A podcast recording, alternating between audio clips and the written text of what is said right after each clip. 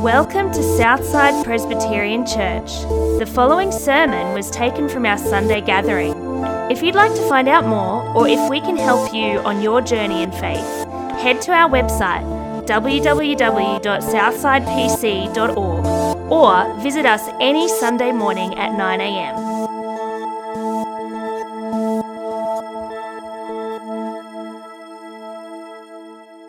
We're going to have our Bible reading now. As I mentioned before, we are going through the book of Deuteronomy. We're going to be uh, specifically reading Deuteronomy chapter 6, reading from verse 4. This is Moses talking to his people. From verse 4, he says, Hear, O Israel, the Lord our God, the Lord is one. Love the Lord your God with all your heart and with all your soul and with all your strength. These commandments that I give you today are to be on your hearts. Impress them on your children. Talk about them when you sit at home and when you walk along the road and when you lie down and when you get up. Tie them as symbols on your hands and bind them on your foreheads. Write them on your door frames of your houses and on your gates. When the Lord your God brings you into the land he swore to your fathers, to Abraham, Isaac, and Jacob, to give you a land with a large, flourishing cities you did not build, houses filled with all kinds of good things you did not provide, wells you did not dig, and vineyards and olive groves you did not plant, then when you eat and are satisfied, be careful that you do not forget the Lord, who brought you out of Egypt out of the land of slavery. Thanks, Ross. Good morning, everyone. Welcome uh, to, see, uh, to church. It's nice to see you. My name's Ben, as Ross kind of mentioned before. Um, before we get started, though, this morning, for those of you who've been praying for Alpha or have heard us talking about Alpha over the last little while, that happened on Tuesday night. And here's a picture of us uh, at Alpha. It was an amazing night. We had uh, 15 people who weren't from church come and hear about why we can trust in Jesus for the good life. And uh, it was just so good. It was such a good vibe. Uh, and yeah, Jake and Jerry cooked us some food, which was so nice. And our team put on such a great event. So I just want to thank you for your prayers. If you have been praying for us, I'd love you to keep praying for us. I'd also like to say if you were planning to invite someone along and they couldn't come the first week, come the second week. It's going to be happening on Tuesday, and we'd love to have you there uh, on Tuesday as well. But that's just an update to keep you posted about Alpha. I'm going to pray, and then we'll get into this word. Let's pray together. Heavenly Father, thank you so much for the privilege that it is to gather here today. Father, uh, it's a joy to sit among uh, your people and to be able to slow down and reflect on who you are and what you've done and what you're saying to us. God, we pray this morning that you would help us have ears to hear and hearts to understand. And Lord, once again, we pray that your presence would be among us, that your spirit would be here changing us so that we may know what your word means for our lives. We pray this in Jesus' name. Amen. So, a few years ago, Ricky Gervais had a pretty controversial article that was released around Easter time. If you don't know who Ricky Gervais is, this is him. Uh, he is a pretty famous comedian. He created The Office, uh, the UK office, but he is a very outspoken atheist. Uh, comedian who pretty much in every TV show that he has or movie that he writes, he has a crack at Christianity or faith or belief. Now, the reason his article was so controversial a few years ago was because his article was called Why I'm a Good Christian. So, an atheist wrote an article about why he's a good Christian. Now, how is it possible that he could say that he's a good Christian? Well, here's what he did in the article. One by one, he worked his way through the Ten Commandments. And as he did, he worked his way through the Ten Commandments. He began to see how he was ticking them all off. And by the end of it, he said, Look, I've done all of these things, so I am a good Christian. Now, if you've read the article, if you know what article I'm talking about, he did have to do a little bit of interpretation stuff. He did have to skip the whole worship the Lord your God only stuff. But outside of that, he kind of did all right. You know, he didn't murder, he didn't steal, that kind of thing. And so he got to the end and he said, as an atheist, I am a good Christian. There's a problem with that, right? Obviously, that's an issue. But the reason this is worth exploring this morning is because this idea that you can be a good Christian, that you can do what God wants through simply obedience to the Ten Commandments is an idea that not just Ricky Gervais has. Right? So if you think about it, if you were to ask people both inside and outside the church, what does God want from you? Right? If you were to ask that question, what does God want from you? What's your response supposed to be? Lots of people around the world, whether they're Christians or not, would say, just do the Ten Commandments. Right? I'm sure you've heard that. You might have even felt that. And so it's worth kind of exploring because if an atheist can say he's a good Christian based on that understanding, then this morning we want to explore this idea. We want to ask this question what does God actually want from us? What does God want from you? What does God want? What's the response that He wants from you? And while we're talking about it, what's the Ten Commandments got to do with anything that God wants from us anyway? Well, this is where we're going this morning in Deuteronomy 5 and 6. And so, if you've got your Bibles there, we will see this as we dig in. Because, as Ross mentioned before, Moses is preaching a sermon to his people. And this morning, it's all about what God wants from them. Now, let's set the scene a little bit so far. If you've been with us on this journey, chapter 1 to 3 is all about how God's actions in the past give them confidence for the future. Remember, we looked at how he gave them deliverance over Egypt, over Sihon and Og, two big giants, and they can be confident moving forward into the future. Last week, we saw how God has spoken. The living God spoke, and so God's people are to respond by hearing and listening and understanding and treasuring his word in their heart to respond to him. Now, though, we get to chapter 5 and 6. And in this, Moses is going to preach a sermon on what does God want from you. And like his other sermons, which is so helpful for us, he's got another three point sermon. So that's good. I thought it was four points all week, but no, it's three. He's stuck to his structure so far. And we got three points on what God wants from us. And the first we see in chapter 5, verse 1, when he says this Moses summoned all Israel and said, Hear, Israel, the decrees and laws I declare to you in hearing today, learn them and be sure to follow them. The Lord our God made a covenant with us at Horeb. It was not with our ancestors that the Lord made this covenant, but with us, with all of us who are alive here today. The Lord spoke to you face to face out of the fire on the mountain. At that time, I stood between the Lord to, and you to declare to you the word of the Lord because you were afraid of the fire and did not go up the mountain. And he said, I am the Lord your God who brought you out of Egypt, out of the land of slavery and then he goes into the Ten Commandments. So, what does God want from his people? Well, we see this first point of Moses here. It's commands, but it's in the context of covenant. Okay, that's really important. You see that twice in verse 2 there. He speaks about the covenant that God made with his people. Okay, it's really important that we see this. God made the covenant with his people. He started it because he's a covenantal God who makes promises to his people. Now, this is so crucial that we understand this. Now, covenant is a bit of a weird idea. Okay, we don't use that language that much anymore. I'm sure you don't. But we know the idea because what covenant means is simply relational promise. Okay, so if you think of a wedding, and so we see this most often at a wedding when a husband and wife gets up in front of everyone and they do their vows to each other, they are making a relational promise to each other. And that relational promise is a covenant. That's the kind of thing we're talking about here. So when they get up and they make those promises to each other, they're not saying, I'm going to do these 10 rules, and if I do those 10 rules, we'll be married. Right? That's not how it works. It's a promise. You love me, and I'm going to love you in return. Now, what we see here in this passage, if we go back a slide, Paul, what we see in this passage in verse 2 there is that God made this covenant with his people. He started it. God established the relationship with God's people. Remember, we, we know this.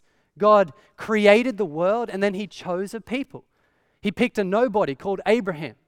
And he said, I'm going to make you into a big nation. And, and Abraham had done neither anything good nor bad. I mean, he did worship other gods, but God just, God just chose him for no reason. And then he brought his people out of Egypt. He delivered them. He brought them in well, to the grass facing the promised land. God started it people weren't necessarily good. God was just gracious in choosing a people. Now, this is important that we get here because, you know, I don't know if you've heard this, but sometimes people would say the Old Testament's about rules and the New Testament's about relationship. You know, have you ever heard that? Or the Old Testament's about law, but the New Testament's about love. The problem with that is the Bible. You, you see it here. When, when you're reading Deuteronomy, you see God chose his people he put his affection upon them. He started it before they had done anything. The rules, the laws were a response to what God had done. So God starts this relationship. He makes it with his people, and then he calls the people to respond. And how are they to respond? Well, this is where we go into the Ten Commandments. The response is from verse 6 to 21, and you could kind of sum up the whole Ten Commandments like this it's loving God and loving others. That's the Ten Commandments. And this is the marker of the nation Israel. Israel were meant to be marked by their Ten Commandments, which is interesting. You know, if you think about a nation forming, and I don't know if you've ever thought about if you could create a new country, what would be the 10 rules of that country that would mark that country? You know, I know lots of people in our day and age, you know, we're hearing this a lot lately is what about my rights? You know, maybe you'd come up with a country where you protect your rights. You know, in Australia, uh, as I was kind of looking into this this week, we actually don't have a Bill of Rights, technically. Uh, which is interesting. It's almost like at the beginning of, you know, when our country was kind of thinking about it, they just had that attitude of, should we write? You know, we'll figure it out later. But America, you know, we know America has a Bill of Rights, and they're passionate about the Bill of Rights. You know, which is weird looking into it as a, you know, for me as growing up in Australia, it's weird to see that. You know, when you hear things like, you know, when you talk about guns, and they're like, don't talk about taking my guns away because that's my Second Amendment. Now, that always felt weird looking into it. It's like, what's a Second Amendment? But they're talking about their rights you know, the, the rights of what it means to be an American citizen is that you've got 10 rights, the 10 amendments, they're yours. Now, the Bill of Rights is what you would come up with with a nation to, to talk about the rights of each citizen, which is fascinating because when you get to the Ten Commandments, this is kind of their Bill of Rights. This is kind of what markers we have of what it means to be an Israelite. But as we work through them, notice it's not about their individual rights. In fact, as you work through these Ten Commandments, you could say that all of these commandments are about the rights of others. Isn't that interesting that the things that should mark this nation, they should be a nation all about others, all about God, and all about other people? And so we see this as we work through the Ten Commandments here. So you've got the first two, which are all about loving God. You could say they're God's rights. And we see this from verse 7 and 8. So, verse 7, he says, You shall have no other gods before me. And verse 8, you shouldn't make uh, yourself an image or an idol and bow down to that. And so the first two are kind of about God's right. It's about loving God, it's about keeping God where he deserves to be. Because God is the king of the universe, the king of kings, the Lord of lords, the God above all. He is the one that delivered this people out of Egypt. He's the sovereign Lord. We've been singing about that this morning. And this is the first two commands love God, keep him first and foremost, have no other gods. Then we get the next two commandments. So the first two are kind of about God's rights, love God. The next two commandments, we get this from verse 11 uh, right through to verse 15. So the third commandment is don't misuse the name of the Lord your God. Now, this one's interesting because if you grew up around church or church people, you might have heard the third commandment be don't use the, the Lord's name in vain. And you might have grown up thinking that's about not saying, oh my God, or Jesus is a swear word which I think are really good practices. But this third command's not actually about that. This third command, to, to, misuse someone's name in the ancient world, was to misrepresent them. It was kind of an ambassador idea. So to misuse the name of the Lord is saying, I represent God, but I'm not going to treat you like God would. Right? So an example of this might be if you say you follow God and then you abuse someone, that's misusing the name of God. That's the idea here. To represent God is to help people flourish the way that God wants for them, to share the goodness of God. Which is interesting because in Genesis, this is what image of God meant. You are meant to reflect the goodness of God on other people. So, the third command, then, you can see to misuse the name of God is to love God and to love others. Then you get the Sabbath, the fourth command, and this one's good too because, you know, it's built into their nation that you've got to rest. On the seventh day, you've got to rest. And, and that rest is all about loving God, you know, enjoying God, worshiping God, remembering that God is the one that works and we don't need to work. We're not in control, He's in control. You are meant to stop working to remember God. But notice here, it's not just about loving God, it's also about loving others. In verse 14, it's not just you who needs to stop, but your business that needs to stop. Your household, your son, your daughter, your donkeys, everything needs to stop. so that other people can rest as well. So the third and the fourth command are kind of this middle point love God and love others. And then the final commands are all about loving others. And these are kind of obvious. You know, honor your father and mother. You shall not murder. You shall not commit adultery. You shall not steal. You shall not give false testimony. You shall not covet your neighbor's wife. It's all about loving other people. So here are the Ten Commands. The Ten Commandments, they're all about loving God and loving others. And these were the 10 things that God calls his people to in response to the covenant that he had made with them. Right? This is their response that they're supposed to make. God has chosen you, loved you, showed grace to you, and your response, love him and love other people. Now, as we get to the end of the Ten Commandments, it is worth asking this question what's the significance of these Ten Commandments? You know, what's the significance? Because we've all heard of them before right? It's, it's common practice to hear people talk about the Ten Commandments. So, what's, what's the importance here?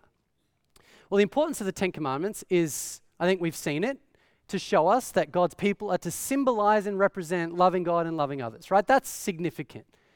It's also significant because these were the first 10 things that God's people had at Mount Sinai. So they get out of Egypt, and on Mount Sinai, which was also called Mount Horeb, God gave them these 10 things as kind of this is your nation. Okay, so that's significant as well. It's also significant for how countercultural this is. You know, this nation, this people of God are meant to be all about loving other people. Not walking around going, What are my rights? but going, How can I care for the rights of others? So it's significant for those reasons. But outside of that, I think it's actually possible that we overplay the significance of the Ten Commandments. In fact, from this point on, for the rest of the Bible, the Ten Commandments don't appear all together as one big group. You get little bits of it, which we'll see later on today, but not as the whole thing. And for the ancient Jew, the Israelite, back in the day, whenever they talked about the Ten Commandments, it was always in the context. In fact, if you're talking law as an Israelite, you wouldn't think Ten Commandments, you'd think first five books of the Bible and all of the way of life that God calls you to. In fact, in Deuteronomy, if you want to look at the way of life God calls his people to, here's 15 verses of the Ten Commandments. In a few chapters' time, we're going to get 14 chapters on how they're supposed to live. It is possible that we've overplayed the significance of the Ten Commandments. They were always meant to be seen in the context of covenant, in the, the fact that God chose his people and called his people to love him and love other people. At no point in history was it ever meant that someone could say that they're an atheist and be a good Christian because they've done the Ten Commandments? It's never meant to be what it's like. It's always been God chose his people, and this is their response. So, what does God want for his people? Number one, it's commands in the context of covenant. That's what God wants for his people. But as we keep moving, we see that that's just a starting point. In fact, the Ten Commandments are like vows at a wedding. You know, if a husband and wife get up at a wedding and they give their vows to each other, if they think that that's the hard bit done, they're kidding themselves, right? Because that's the easy bit.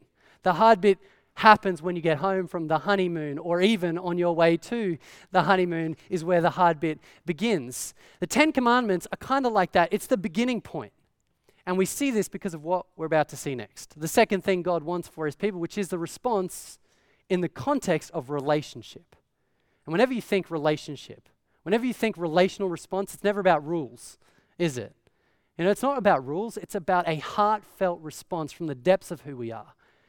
And this is what we see. So, chapter 5 goes on from verse 23, and we see their first heart, heartfelt response, which is to see God in the right way, to fear Him. We see this from verse 23. When, they, when you heard the voice, Moses goes on, out of the darkness, while the mountain was ablaze with fire, all the leaders of your tribes and your elders came to me, and you said, the Lord our God has shown us his glory and his majesty, and we have heard his voice from the fire. Today, if we have seen that a person can live even if God speaks with them, but now, why should we die? The great fire will consume us, and we will die if we hear the voice of the Lord our God any longer.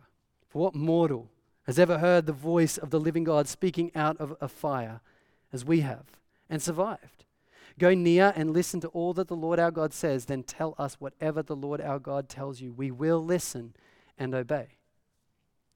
So, the second thing God wants from his people is response in relationship, in the context of relationship, which means, first and foremost, getting it right who we're in relationship with. You see that here? They, they're starting to see God in the right way. They get that. Right? That's the, the sense here in this voice. It's like, who are we that God should speak and we don't die? That the living God would speak to us and we actually survive. They're getting who's speaking to them. This is the living God, the creator of all things, the one who brought them out of Egypt, who defeated Sihon and Og. This God is speaking out of a fire and they haven't died. They're getting the bigness of God, the magnitude of God. And they're fearing him because they're seeing him in the right way. But this fear is healthy. And this fear is good, this fear of God. And God tells us this. From verse 28, we see this. The Lord heard you when you spoke to me, and the Lord said, I have heard what this people said to you. Everything they said was good. God says it's good that they get this sense of who God is. And then you get the tone of God's voice here in verse 29. Oh, that their hearts would be inclined to fear me and keep me always, so that it may go well for them and their children forever. God is kind of saying in this moment, man, if they only just had this picture always. If only they would fear God always. If only they would see the bigness, the magnitude of God. See, God is not your mate, right? He's not the teacher. He's not the guy in the clouds with a harp. He's not the gentle guy with a lamb on his shoulders. He's the living God. He's the God of all things, of all creation, of everything. He created it all. And He holds our breath in His hands. Every breath we breathe is God's. And here the people get this. And they know this. They sense this fear. Yes, God loves them and chose them and formed this covenant with them, but He's also God. He is not to be stuffed with. So they fear Him, and God says it's good that they fear Him. It's good that they get this. So the heartfelt response is first of all, seeing God in the right way. And then, secondly, it's loving God from the depths of our heart, loving Him with everything. And we see this in chapter 6. So, chapter 6, 1 to 4, that he repeats this idea that we've seen so much Hear the Lord your God, if you do, you'll live. But then, verse 4 is where we see this heartfelt response. It says this Hear, O Israel, the Lord our God, the Lord is one. Love the Lord your God with all your heart and with all your soul and with all your strength. These commandments that I give to, to you today are to be on your hearts. Impress them on your children. Talk about them when you sit at home and when you're walking along the road, when you lie down and when you get up. Tie them as symbols on your hands and bind them on your foreheads. Write them on door frames of your houses and on your gates. God is inviting them to get this deep in their hearts that the response God wants is an all in response. Love Him with everything all of your heart, all of your soul, all of your strength. Now, you see why the Ten Commandments are just a starting point.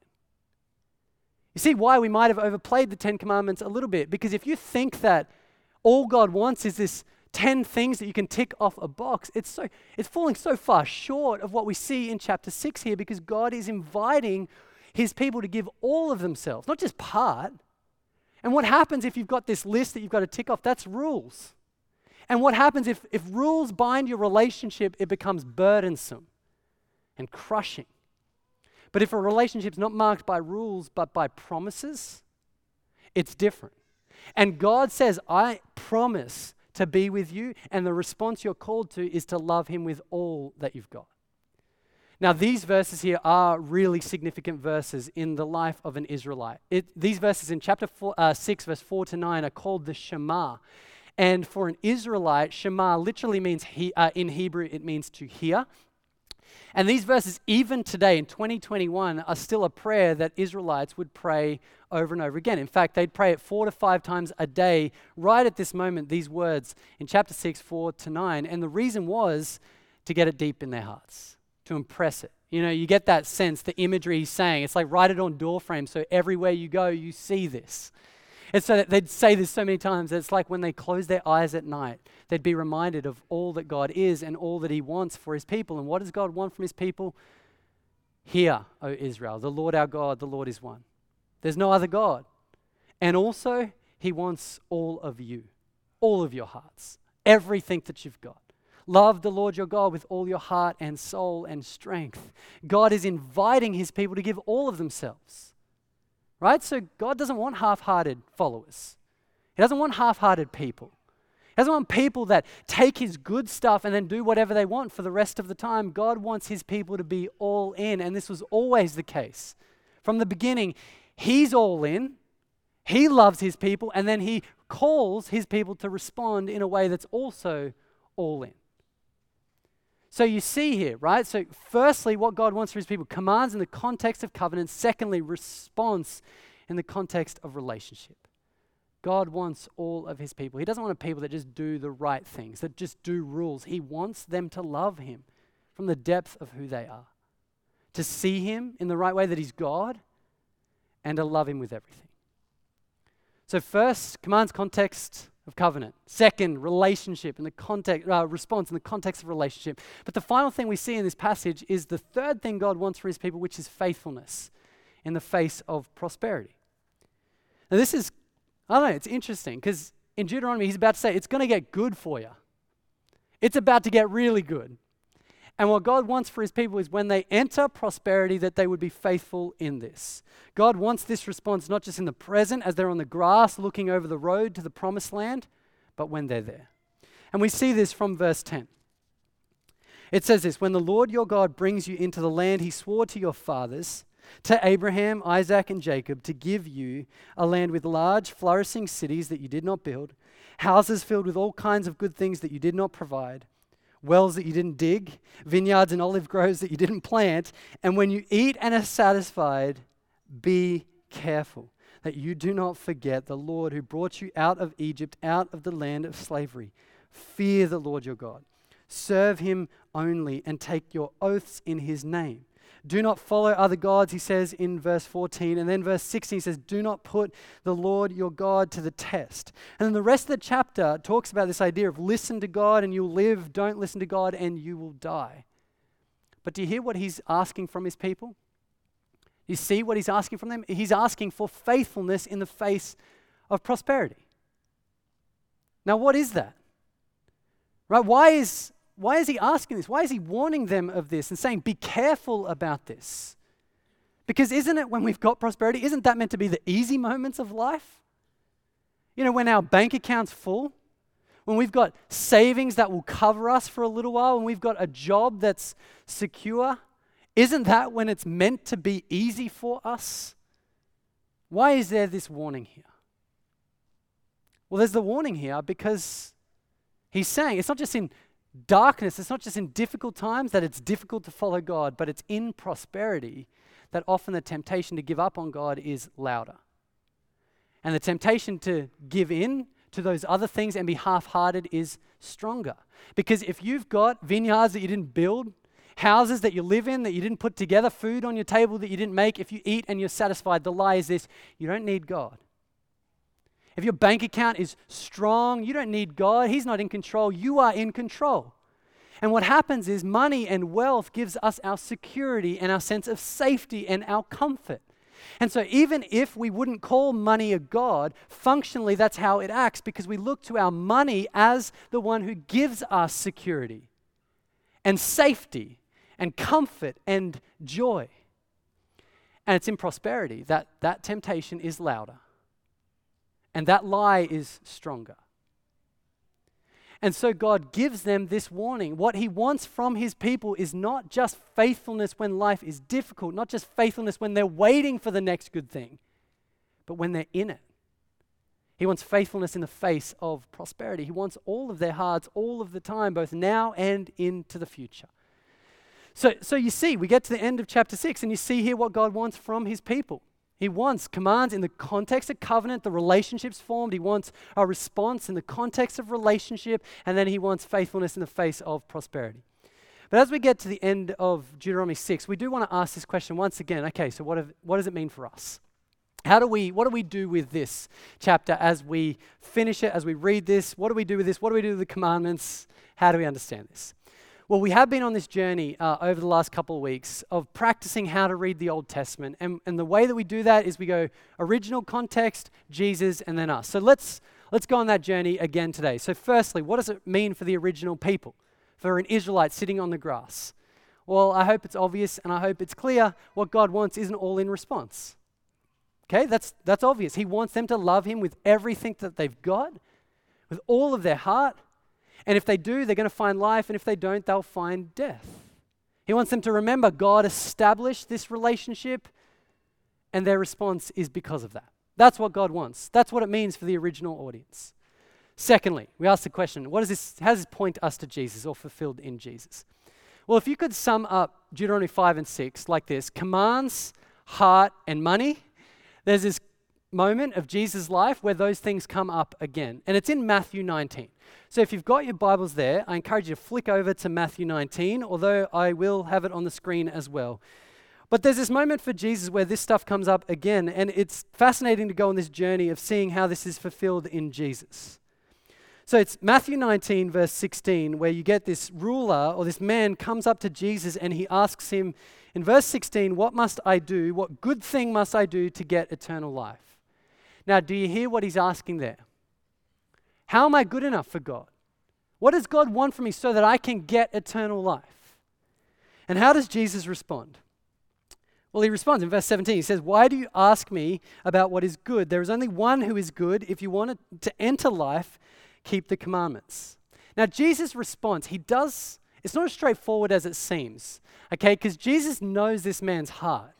And he's not saying that he's not good, he's not saying he's not God, but what he's doing is calling this man's flattery. You know, the man comes up to Jesus and he's like, Good teacher, right? You're really good. Tell me, how do I get life? And Jesus sees through the flattery and says, Don't call me good. And then he points him back to the commandments. But the man responds. He responds in verse 18. He says, Which ones? Right? You see what he's asking? He's like, no, tell me exactly what I've got to do to get to eternal life. Tell me the rules that I've got to keep that it's good enough for me to get to life. So you see this exchange, you see what's going on in this man's heart. How does Jesus respond to that? Verse 18, he continues Jesus replied, You shall not murder, you shall not commit adultery, you shall not steal, you shall not give false testimony. Honor your father and mother, and love your neighbor as yourself. So he asks, No, tell me explicitly which ones. And then Jesus goes to the Ten Commandments. But not all of the commandments. So what's Jesus doing here? Why does he only go to some of the commandments? Well, I think what Jesus is doing here is he's trying to remind this man of the context of Deuteronomy 5 and 6. See, no Israelite would ever take the Ten Commandments out of its context. And I think what was happening here is Jesus going, okay, let's go. Deuteronomy 5 and 6. You remember? Let's go to that. You remember Deuteronomy 5 and 6? Now it's fresh in our minds. What comes after this moment? It's not just do these things and you'll be sweet before God. The next moment after the commandments is Deuteronomy 6, where God asks people to love them with everything. But let's see if that's kind of what's happening here. So he says, Do these commandments. You know what it's like. And then in verse 20, he says, All these I have kept. What do I still lack? Now that's kind of interesting that he's saying that. Because he comes asking, What must I do to get eternal life? And then Jesus tells him, and he says, I've done that. But then he still feels like he's not right. You know, that, that is the reality for rules and really religion. If you think that what you do gets you to heaven, it's never going to give you assurance. It never does. This guy was a good guy. But he still has this sense within him that there's something that I lack. There's something here that I'm not right. I don't know. Tell me, how do I know that this is true? And then Jesus responds, and if you've got commands, heart, wealth, in Deuteronomy 5 and 6, Jesus does that here. Commands first, and then he goes after his heart and his wealth in 21. And Jesus answered, If you want to be perfect, go sell your possessions, give to the poor, and you will have treasures in heaven. Then come and follow me. Now, selling your possessions doesn't make you perfect. That's not what is required to get to eternal life. We know that throughout the Bible. But here, what Jesus is doing is going after this man's heart. And his heart is his wealth, because he's got great wealth. And he says, if you want to get eternal life, get rid of the things that have your heart and come and follow me. And what you get in Matthew 19 is Jesus showing us something so powerful. He's showing us that from Deuteronomy 5 and 6 that the 10 commandments are still good things to do because the 10 commandments are about loving God and loving others. But Jesus also shows us these commandments will never make you right before God. You need something else for that. In fact, the rest of the passage, which is a famous one, They kind of go, well, who's going to enter eternal life? Because it's really difficult for wealth, wealthy people to get there. And Jesus says, what's impossible with man is possible with God. Jesus shows us how to be right with God. It's through Him, through His life and death and resurrection. Jesus also shows us in this passage that what God wants for us and for His people is their whole hearts. You know, Deuteronomy 5 and 6 about loving God with everything. That's what Jesus wants. He doesn't want half hearted people, He wants all in people. And finally, Jesus shows us of the warning of wealth. That the warning from Deuteronomy 6 is the warning that's still true in Jesus' day that wealth has this unique ability to steal your heart, to divide your allegiance, so that you can go after heart, after money, half hearted, living for money, using God, and there is a real danger. Jesus shows us that's true as well.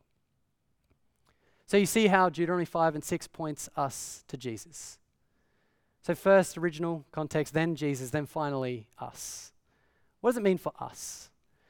Well, in this passage, there's a number of different ways that we could go in this. We're not going to spend time thinking about the commandments today. I'm sure there's natural application there. You know, if in case it wasn't clear, don't murder people, right? That's still true for us today. There's some other things there as well. Honor your father and mother, stuff that probably we should consider a little bit more because it's all about loving God and loving others, but we're not going to go there. We're also not going to spend much time on the wealth aspect. Even though we live in one of the most prosperous countries in the world where prosperity is here and the temptation to give up on God is loud and difficult, to be half hearted, to put our trust in money rather than God, that's present for us, but we're not going to go there this morning. Instead, what we're going to spend most of our time on is this line in Deuteronomy that Jesus shows us is still true and is still true right now, which is love the Lord your God with all of your heart and all of your soul and all of your strength. Because this is true for us right now. That what God wants from us in this present day, in this present moment, is all of us. He wants all of you. God isn't interested in half hearted followers. He doesn't want people that just turn up on a Sunday and for the rest of the week do whatever they want. God isn't interested in people that are just here out of obligation. God isn't interested in half hearted people that just serve because it's the right thing to do or are here because their parents forced them to be here. God isn't interested in half hearted people. He wants all of you, He wants all of your heart. And He wants all of your heart because that's the response to Him and the fact that God gave all of his heart to you. You see this when Jesus died on the cross, that was him giving all of himself to us. And the response, he wants all of us. All in. All of the time. Now I want to say here at Southside, over the last, you know, time that I've been here, over the last few years particularly, we've seen people do this. I've watched people give all of themselves in ways that are seen and unseen. This has happened over and over again at our church where people have served above and beyond, where people have done things that no one else would know about them doing those things, where people have given beyond their means, where people have pushed into this space, where people have prayed on hours on end for our church and no one ever notices, no one ever sees that. People have done this here at Southside where they've given all of themselves. So, so this is true. We've seen this here at our church. But I guess in the, the fact of what Deuteronomy is doing, that it's talking about the future, it's talking about what comes next. And there's this encouragement this morning that if you've been giving all of yourself, continue to give all of that because that's what God wants from you. He wants all of your heart. And if you haven't, there's this beautiful invitation to come near and give all of yourself to Him, where we love the Lord our God with all of all of our heart, all of our soul, all of our, all of our strength, all that we've got. This is what God wants from us. He wants all of us. Let's pray. Heavenly Father, thank you for your word and thank you that it's good. Thank you that any response that we make is in response to all that you've given us. And God, we pray this morning that as we consider the response that we are being invited to make, that you would help us see that you do want all of our hearts, that you want all of us. We thank you that there's something beautiful in that, and there's a real challenge in that. And we pray for your grace and your wisdom and your help as we move forward in our lives to feel the encouragement in difficult times or in times of wealth to continue to give all that we've got. We pray this in Jesus' name. Amen.